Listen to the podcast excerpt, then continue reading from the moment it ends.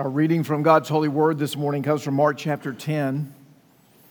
We're in an ongoing series on the Gospel of Mark entitled Follow Me. What does it mean to be disciples of the Lord Jesus Christ? And so, if you're uh, joining us this morning, maybe for the first time, I want you to know that we're in the midst of that series and we've come uh, now over the halfway mark into uh, this Gospel of, of Mark to chapter 10, Jesus has been teaching his uh, disciples, and now we see at the opening of this uh, text that he's gone into the region of Judea. He has, he has broadened out from Capernaum, which is where we had uh, left him, and now he is uh, beyond the Jordan River, and the crowds have begun to gather again as he teaches. And then he teaches specifically this morning a, a sensitive subject a subject that in a variety of ways touches all of our lives, one that we'll uh, give consideration from a variety of different standpoints this morning, but an important teaching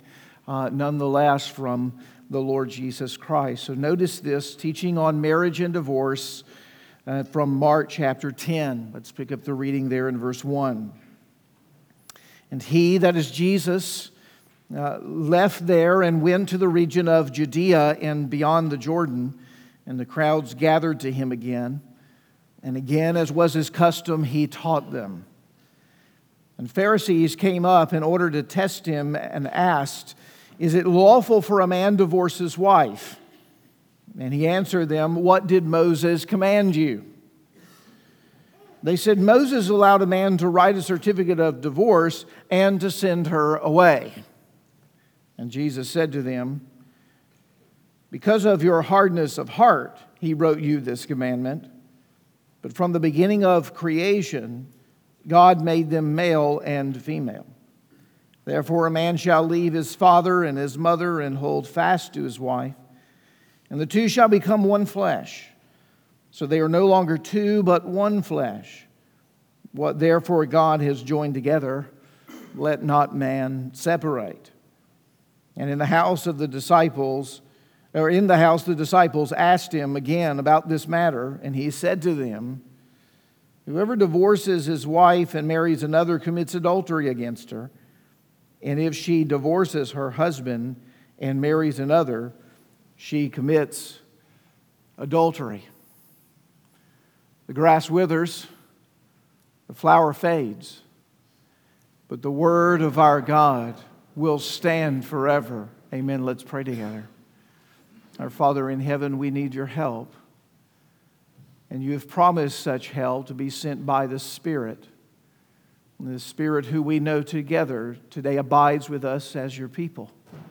The Spirit who, even right now, abides closely to those here in this room, who is present where two or three are gathered in your name who is present when your word is read and proclaimed.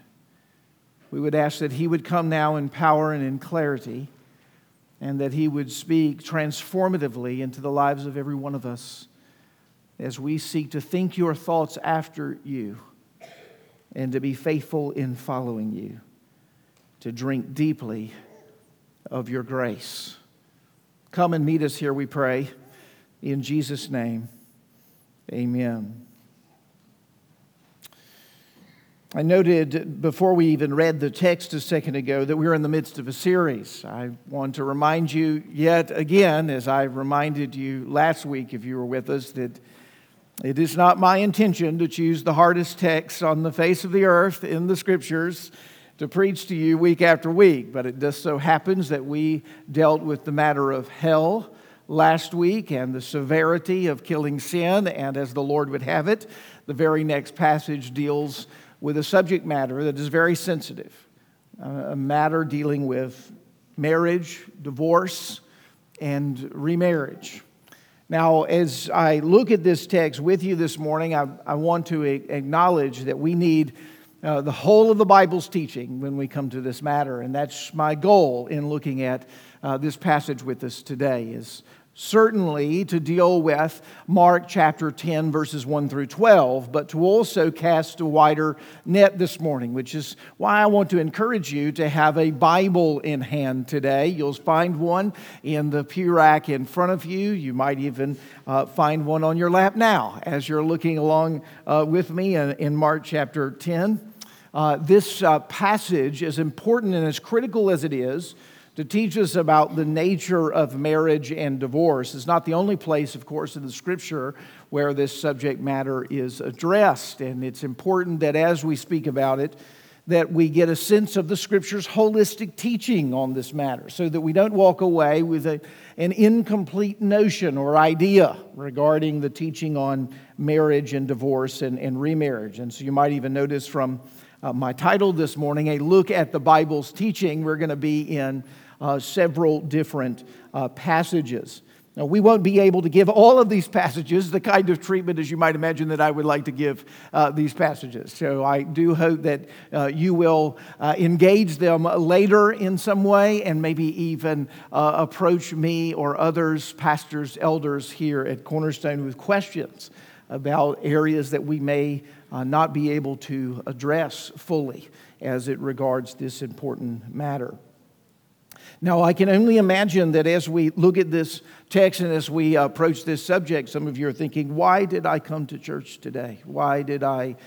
Why did I come? I did not know. I should have looked ahead of the bulletin and seen what it was that was going to be addressed. This subject is very difficult and very sensitive for many of us in this room. Every one of us, in some way, has been touched by the subject of divorce. Uh, maybe you have uh, never been married and you have longed to be, and so even the subject of marriage is painful uh, for you as we address it this morning. Uh, some of you are married and, and um, have regretted that you are, if we were honest about that. Some of you feel trapped in that marriage that you're in. Uh, some of us have been divorced in this room and, and maybe even still today feel something of the pain and the, even the stigma that sometimes goes along with the reality of divorce. Maybe you're a child um, who has divorced parents. Maybe you're a parent who has divorced children, or maybe a grandparent who has divorced uh, grandchildren. Um, maybe you're sitting next to your second spouse or even a third spouse today, and you're happily remarried. Um, maybe you're sitting next to them and thinking, I carry a lot of baggage into this marriage uh, from previous marriages. And this is as almost as painful as the previous ones. These are a few of the circumstances in our room. This is a very personal and sensitive subject. It's very easy to incite negative responses, emotional responses, when any of these subject matters are addressed. And I am aware that as I tread in this subject this morning, it would be very easy to add insult to injury where it's already present, even when we're trying to simply and clearly and graciously share forth God's word and what it is that He is speaking to us. This is a very personal matter. It's also a very complicated matter. A very complicated matter. Every marriage and divorce and remarriage circumstance has unique situations and peculiarities to it. There are certain challenges that every single uh, one of us face within the institution of marriage. And whenever a sermon like this comes around, some of us are out there listening. Is he going to address my particular circumstance? And is he going to tell me I was right? Is that what he's going to do today. I pray that's what he is going to do today. The tendency, I do think, is to look at our own circumstance and to look for uh, what it is we want to hear. But that's not why we're here, is it? We're here to hear from the Lord. We're here to hear from God's word. And sometimes we can miss what it is that God is going to say to us today because we have ears only for what we want to hear. Let's pray that we would hear God's word and what He would have to say to us. I further note that I'm on the clock. Even as I say that, I recognize that I'm on the clock and that this sermon can't address every potential circumstance. And so I do want to encourage you, as I said at the beginning, that as we enter into this situation, addressing this subject matter, if you have questions about it, please speak with us. We would love to hear from you. We would love to wrestle with the text of Scripture in your circumstance uh, together. Um, and happily, uh, we would consider that a privilege to do so. It's also very clear that this is not always very clear when we get to this subject. Now, I don't mean about the Bible's teaching. I mean about the circumstances we find ourselves in and what we should do in them. One of the things that we should know about sin in particular is that it complicates matters. It makes things difficult to know what to do. It's uncertain oftentimes. Let me give you just an example or two before we jump in. A husband who commits uh, adultery and he's demonstrably uh, repentant. As far as we can see, it has not been a serial matter in his life. The wife is, of course, deeply wounded by this betrayal, understandably so. She recognizes the Bible calls her to be reconciled, but also gives her permission to divorce. What should she do? That's a difficult question. I don't venture even to be able to ask and answer that fully for her in this moment. That may be some of the circumstances here in this room. A wife divorced for unbiblical reasons before she knew Christ. And then she was radically converted. Should she continue to remain unmarried, or does she have the opportunity to now be remarried? Or should she be reconciled with her former husband, who, by the way, is not a Christian? Uh, which First Corinthians tells us would be unequally yoked. What should she do? A husband is abusive to his wife. He's verbally threatening. They've had one physical altercation. The wife is brokenhearted, wounded. She looks to the Bible for her specific circumstance and does not find it. What does she do? These are some of the complications in this subject matter. And we need to appreciate those deeply as we approach it. And we need help from the Lord to be able to do so. Now, as we have laid the groundwork for being able to address this subject, you can see all of the potentialities that are out there and many more that we can't name. What are we going to do in this message?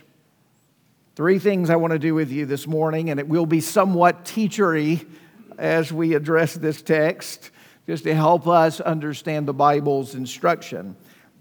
I want you to see first the Bible's teaching and our position as a local congregation on these matters. And second, I want to speak personally and practically to you on this subject because it deserves that. It's a very, very personal and important spiritual matter. And thirdly, we want to consider this matter in relationship to the whole of the Bible's teaching most specifically, the centrality of the gospel itself, because this message is directly related to the gospel. I want to start with this lesson, number one, point one in our text together today, is that Jesus teaches us here in Mark 10, consistent with all of the Bible's teaching, that marriage is a God created and ordained one flesh union between one man and one woman for a lifetime.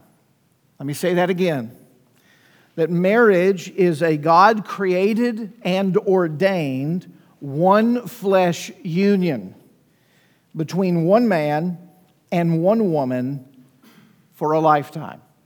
That's the teaching of Jesus, specifically there in verses 6 through 9 of Mark uh, chapter 10.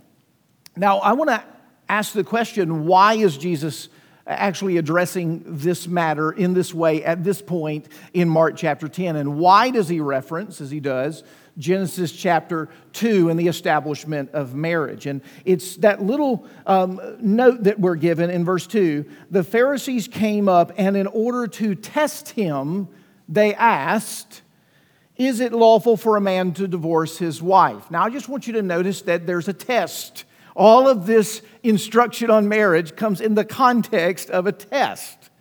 This is to say that Jesus is addressing the matter that is right before him in the circumstance that he is in. He's not here giving a full biblical theology on everything related to marriage, divorce, and remarriage. He's not with his disciples giving a systematic treatment. He's, he's speaking to those who are trying to destroy him. they're, they're there to test him. He's not going to give them ammo. He's going to do his very best to answer this question in the appropriate way, biblically speaking, and say what needs to be said in this moment. Now, what is the nature, though, of this test? What's really going on historically and situationally behind this instruction? Well, I'd like to suggest that the question of lawfulness with regards to divorce and remarriage was an issue in the first century at this moment that was all over the tabloids. One particular high profile breakup had just occurred in the first century. Mark has actually mentioned it in the gospel itself, in Mark chapter 6. You may remember that King Herod, who was overseeing at that point the Roman province, which um, the disciples are in, had just married the lovely Herodias. The only problem with their marriage was that, Her- that Herodias had been previously married to Philip, Herod's brother. That's right, Herod had stolen his brother's wife, and she had left her, his brother, in order to marry him. Now, John the Baptist in Mark chapter 6 actually calls them out for this. That's where we actually see this. In Mark chapter 6, verse 17, John the Baptist says to Herod, It is not lawful for you to have your brother's wife. He says it is sin, it is wrong for you to have your brother's wife. And that courageous statement by John the Baptist infuriated Herodias. Uh, so much so that she looked for an opportunity to kill John the Baptist. That was her desire. And you may remember back in Mark chapter 6 how Herod, at a, intoxicated at a party, had Herodias' daughter dance before him and all of the men who were present. And then he promised Herodias' daughter that he would give to her whatever it is that she wanted up to half of his kingdom. And you remember what she asked for? The head of John the Baptist. Why did she ask for the head of John the Baptist? Because her mother wanted it. That's why she asked for it. And John the Baptist was beheaded, get this, because he held to a biblical ethic for marriage and divorce. That's why he was beheaded. Just basic facts. Now we know that the Herodians, who are followers of Herod, have paired up with the Pharisees in Mark chapter 3 to plot for the destruction of Jesus. We've already been told that. We're going to be told it again in Mark chapter 12. The Herodians and the Pharisees are working together to destroy Jesus. Now, let's just enter into the logic for a second. Hey, when John the Baptist spoke against the marriage of Herod to Herodias, he lost his head.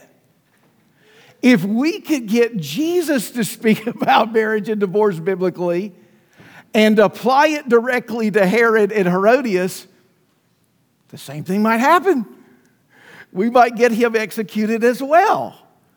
It seems very plausible that the quality of the test that the, that the Pharisees are bringing before Jesus is the same kind of trial and difficulty that John the Baptist found himself in with Herod and Herodias. And so Jesus is, of course, going to be very wise and careful with his instruction here to the Pharisees. And so there are things that he says, and there are things that he doesn't say regarding this subject.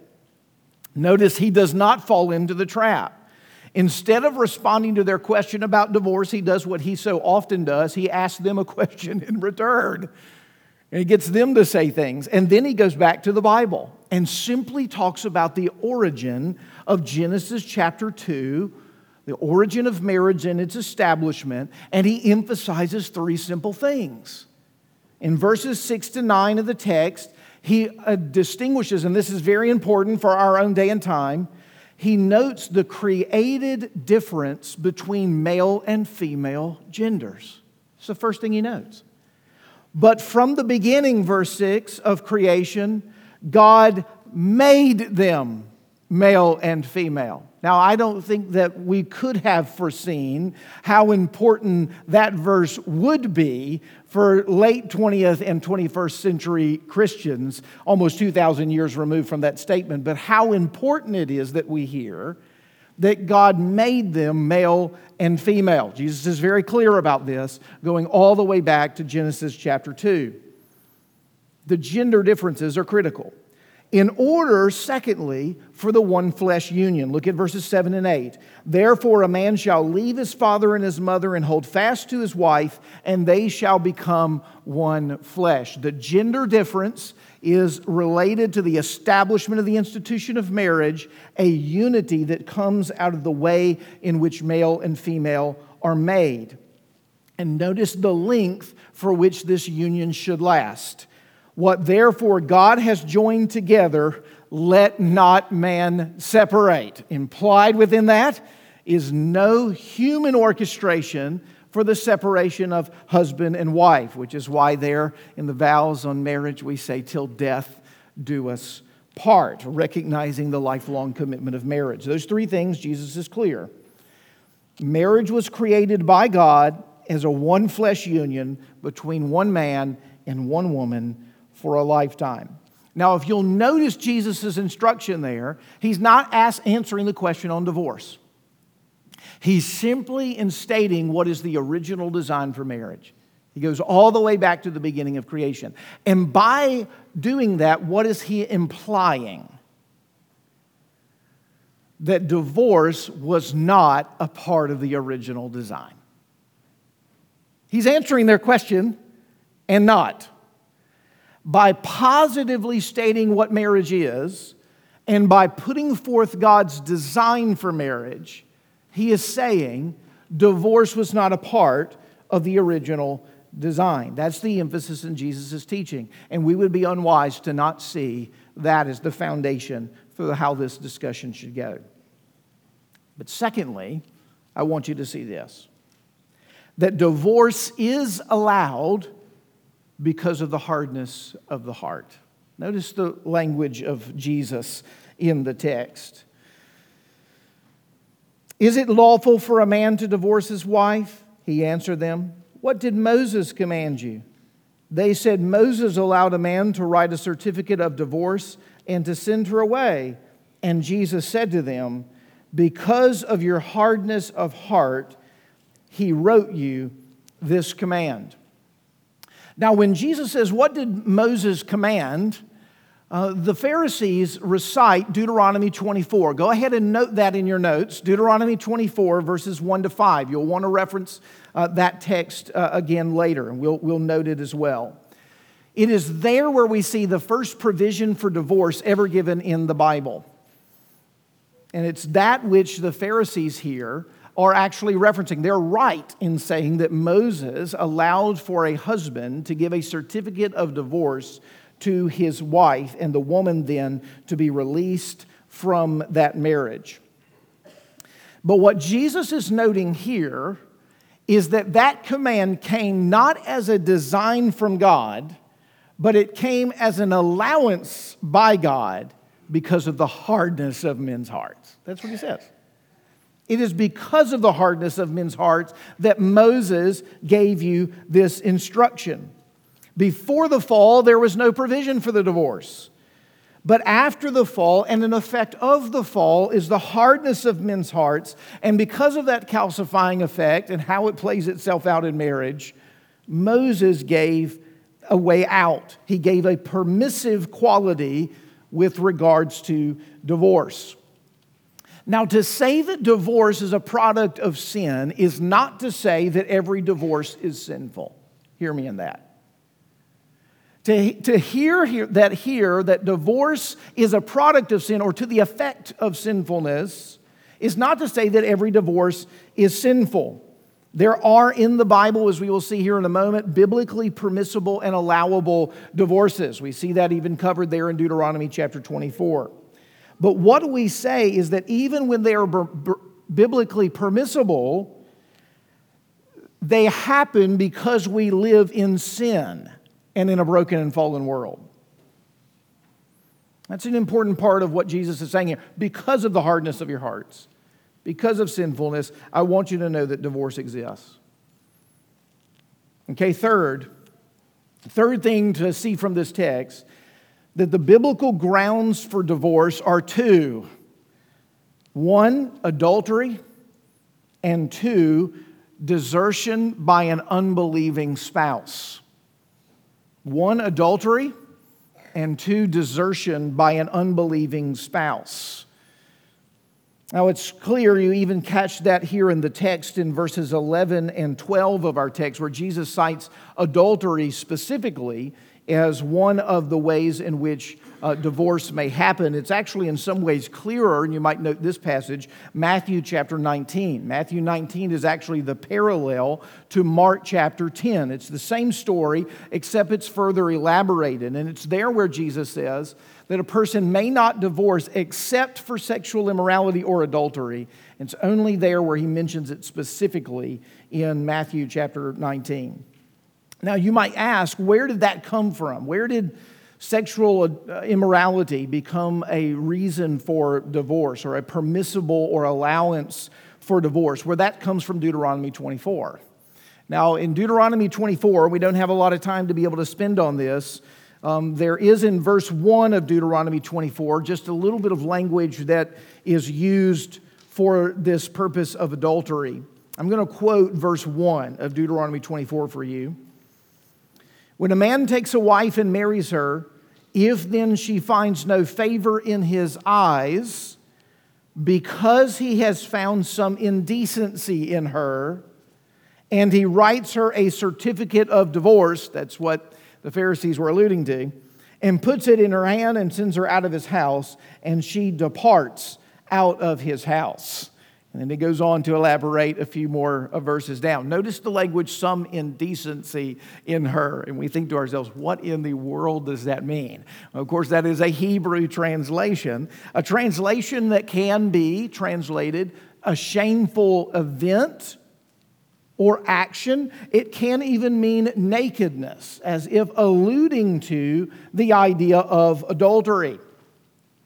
The problem is that in Jesus' day, and he would be addressing this with the Pharisees, and if you look at Matthew 19, you'll see this. The question from the Pharisees in Matthew 19 is Can a man divorce his wife? And then they add these words, for any cause.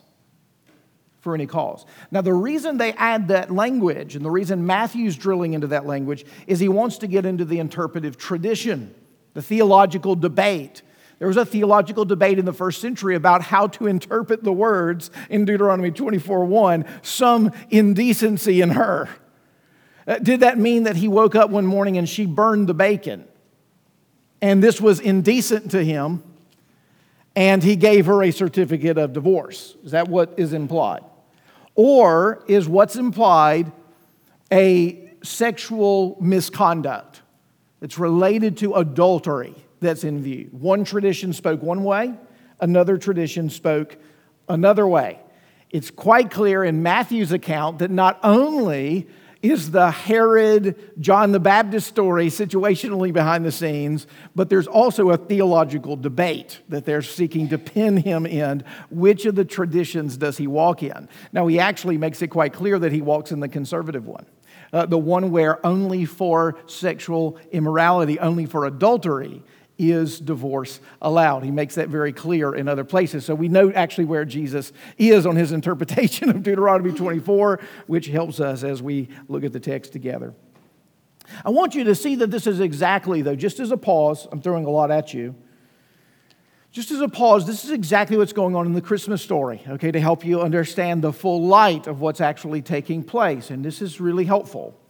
Now, you'll remember that when Joseph finds out that Mary is with child, and them, they are not married and have not been um, uh, sexually um, active together, uh, Joseph finds this indecent thing. That's essentially what is happening. And we're told there that Joseph, being a righteous man, has in mind to divorce her quietly. Now, he's following in the pattern of Deuteronomy 24 when Joseph does that. Now, I want to pause just for a minute because I think that passage is really critical, especially for those of you who are wrestling with divorce. Here's the reality of what it's actually saying in the text is that it was righteousness in the way that Joseph went about the potential of separating from Mary that he would do so and divorce her quietly. That is fascinating that the Bible puts righteousness and divorce in the same verse. It's very important that you see that. Because sometimes we see divorce as only sinful. And the Bible here is clearly painting for us a portrait of the way in which a divorce can be righteous or acted out in a righteous way. Now, it's speaking to the manner and the intent of Joseph's heart. He's not going to string her up publicly, he's not going to throw the book at her legally. Sexual immorality, to the extent of the law in the Old Testament, could even lead to death. That was the part of the extent of the law. He is not going to throw the book at her, he is going to divorce her quietly. Okay? But this idea of a righteousness associated with divorce is something I think is really important to note. That the Bible, on at least that occasion in the Christmas story, uh, notes that to be the case. Now, I mentioned adultery. We think we see that in Deuteronomy 24, see that in Matthew 19, see that here in Mark 10. The little harder one is desertion by an unbelieving spouse a little more difficult because of the nature of its instruction. Here's where I want you to actually turn in your Bibles briefly to 1 Corinthians chapter 7. Uh, 1 Corinthians chapter 7. Again, the clock is my enemy, but I will do this very quickly. And you will be very patient and gracious for what I don't get to cover. 1 Corinthians chapter 7. Look, notice verse 12. This is Paul speaking. He says, To the rest I say, I, not the Lord, that if any brother has a wife who is an unbeliever and she consents to live with him, he should not divorce her. If any woman has a husband who is an unbeliever and he consents to live with her, uh, she should not divorce him. For the unbelieving husband is made holy because of his wife, and the unbelieving wife is made holy because of her husband. Otherwise, your children would be unclean, but as it is, they are holy. Here it is. But if the unbelieving partner separates, let it be so. In such cases, the brother or sister is not enslaved. God has called you to peace. For how do you know, wife, whether you will save your husband, or how do you know, husband, whether you will save your wife? Now, notice in 1 Corinthians 7, part of what Paul is first speaking of is that we should seek peace and remain with our unbelieving spouse if we find ourselves in that position. So, just because one is, is come to know the Lord and the other is not, does not know the Lord, um, doesn't give us an out with regard to that relationship. In fact, quite the opposite. Paul here is instructing and saying, we should be one. We should seek to stay together. In fact, it's a holy effect on that spouse to have you present. It's holy on your children for them to be with you as one who is of, of the Lord. But notice he says, if the unbelieving spouse wants to go, Paul says, let it be so. He doesn't bind the believer in that context but says allows them to be able to let that unbelieving spouse go. This is why, as we look at the text of Scripture, we would say that adultery is one of the allowable um, exceptions for divorce, and secondly, desertion by an unbelieving uh, spouse. Now, finally, fourth, we are to remarry, or able to remarry, if the divorce was biblically permissible. But if the divorce was not biblically permissible, we are to remain as we are or be reconciled to our spouse. Now notice this if you're still in 1 Corinthians chapter 7, look at verses 10 and 11. He says, To the married I give this charge, not I, but the Lord. The wife should not separate from her husband. But if she does, she should remain unmarried or else be reconciled to her husband. and the husband should not divorce his wife. Now, what Paul is saying here is someone gets divorced on unbiblical grounds, uh, they should remain as they are, meaning they should remain single and seek to be reconciled to their spouse. But they should not go and marry someone else. This is part of what Jesus is speaking to here in Mark 10 when he says, Someone who leaves their spouse and marries another commits adultery. If they do marry someone else, that person has fallen into sin. And so in Matthew 19 and here in Mark 10 and 1 Corinthians 7, it seems that all of these things are in view. If you'll see here, the Bible's teaching, you see it's sort of instruction, at least in Cliff Note version from Old Testament to New Testament. Um, these exceptions and this purpose of marriage is part of what we see the Bible uh, teaching and instructing us in. Now, we mentioned at the beginning that every struggle, every marriage has struggles. Every divorce and remarriage situation is unique and has complexities. I want you to, to see as you look at the text of Scripture, we need to walk together in these things. We need to walk together in these things. It's all the time in the context of our local congregation, but also engagement in relationship with, with members in this body where we are wrestling with these matters. And we do this together, honestly, with our hearts and the Bible open, praying to the Lord for wisdom.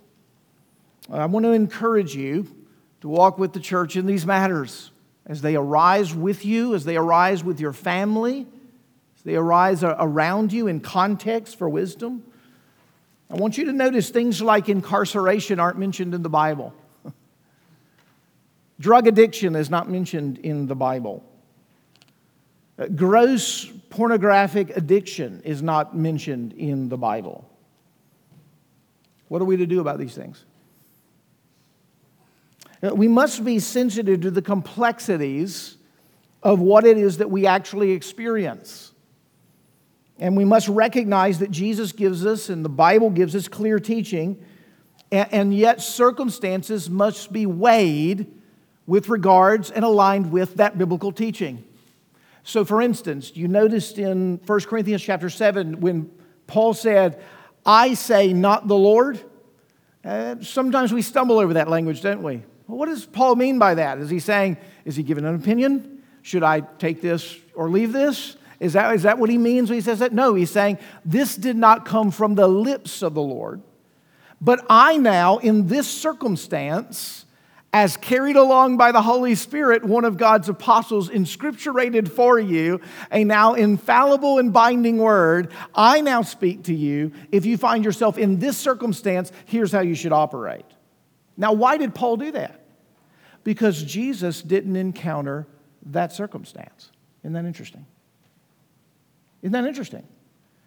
That Paul is encountering a circumstance where there were people who were being converted in Corinth and their spouses were not being converted, and now they had questions. What should we do? And Paul is taking biblical wisdom and he is applying it to the circumstance in which they find themselves. Don't you think that's what we should be doing as the church? It's exactly what we should be doing with the church.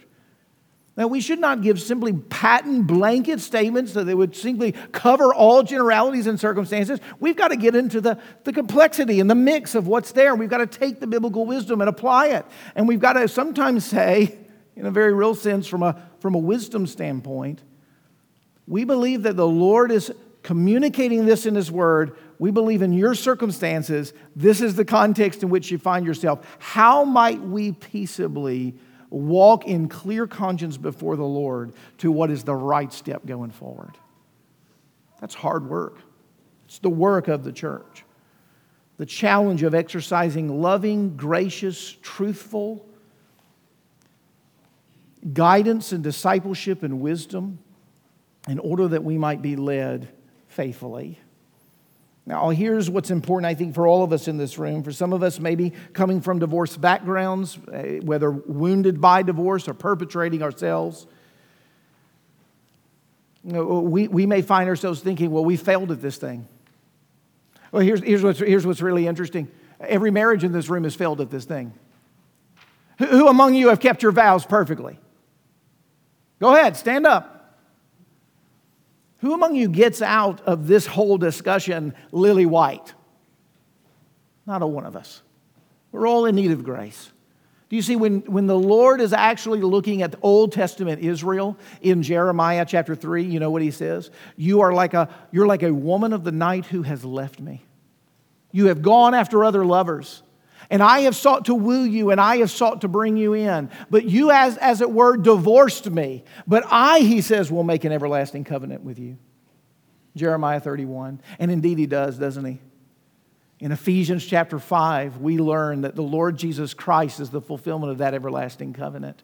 Though we have been those who have left our Lord over and over again, He has been faithful. And in His faithfulness, He refuses to divorce us, though He has every ground for divorce. Isn't that a faithful God who has loved us so, so committedly? that he has not cut us off, but he has drawn us in and he is wooing us by his love. So much so that at the very end of the Bible, the final words of the scripture, we are described as those who are a new Jerusalem, adorned like a bride coming down out of heaven to meet that groom who is glorious. Do you see from the beginning of the Bible all the way to the end, what marriage is actually trying to teach us is not whether I have to stay in it or I get to get out or I can remarry or I can't. It's saying, look to Jesus, who is the only faithful groom, for a bride who is always faithless and in need of grace. That's what the Bible is teaching us. And no matter what circumstance we find ourselves in together today, whether it's single, married, divorced, remarried, here's the reality we're all married. And we're married to a groom who will never let us down. We're married to a groom who will be faithful forever. And it is that that the Bible was ultimately teaching us. In all of the wisdom and the complexity of sinfulness, let us not lose sight of the beauty of what God has done. Let us walk in truth unashamedly. Be faithful to His word and wise in our actions and interactions on this subject. But let us run to the feet of the cross and let us recognize that all of us are married.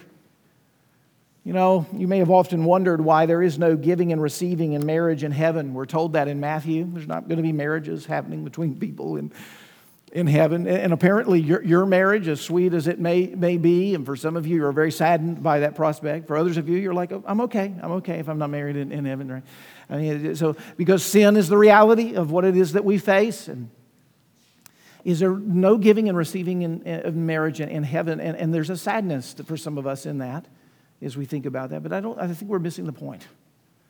The, the, the, point is not that we won't have our spouse who loves the Lord with us there. The fact is that that marriage that you have so pales in comparison to the marriage that you will have in Christ that all of heaven is actually marriage in the most beautiful and wonderful way. There's no need to give and receive in marriage. In a, in a remarkable way, all of the thing is marriage. It's all of us being united to Christ together seamlessly with no sin, no hint of separation, no desire of divorce. It will be as things were designed to be better than that. It will be as things are fulfilled in Christ to be. And we will know the joy of maybe the marriage we never had.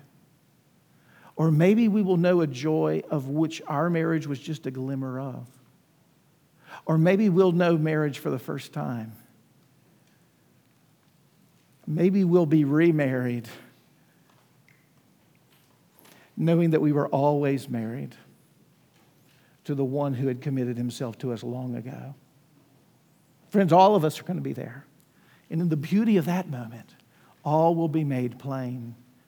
Our sins covered, in marriage and divorce and remarriage. The righteousness of Jesus robed in his glorious, glorious righteousness like a bride coming down the aisle for her bridegroom. And all of the things we've haggled over and wrangled over and messed up and occasionally done right, we will know in that moment, even as we are fully known, and we will sing. We will sing. The joy and the pain all give way ultimately to the glory that is ours in Christ. Let's remember that as we prepare to meet Jesus even now at the table. Let's pray to that end. Father in heaven, your Spirit simply must interpret these things to us. and must make them plain to us, must, must teach us this wisdom. Lord, much has been given today, but much left unsaid. Would you, would you help us all, um, dull as our minds are and shallow reception as our hearts often are? Would you truly let the register of the gospel message in marriage be that which lingers with us most deeply? That we would understand the richness of what you're trying to communicate to us.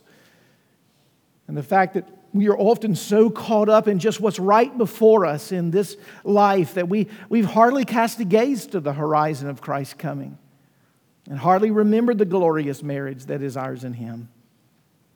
Lord, today, might you rectify that even in this service? And would you now encourage and strengthen us as your people as we prepare to commune with you and to share in the glory of our union with you? In and by the Spirit. Lord, would you come now and meet us? Prepare our hearts. In Christ's name, amen.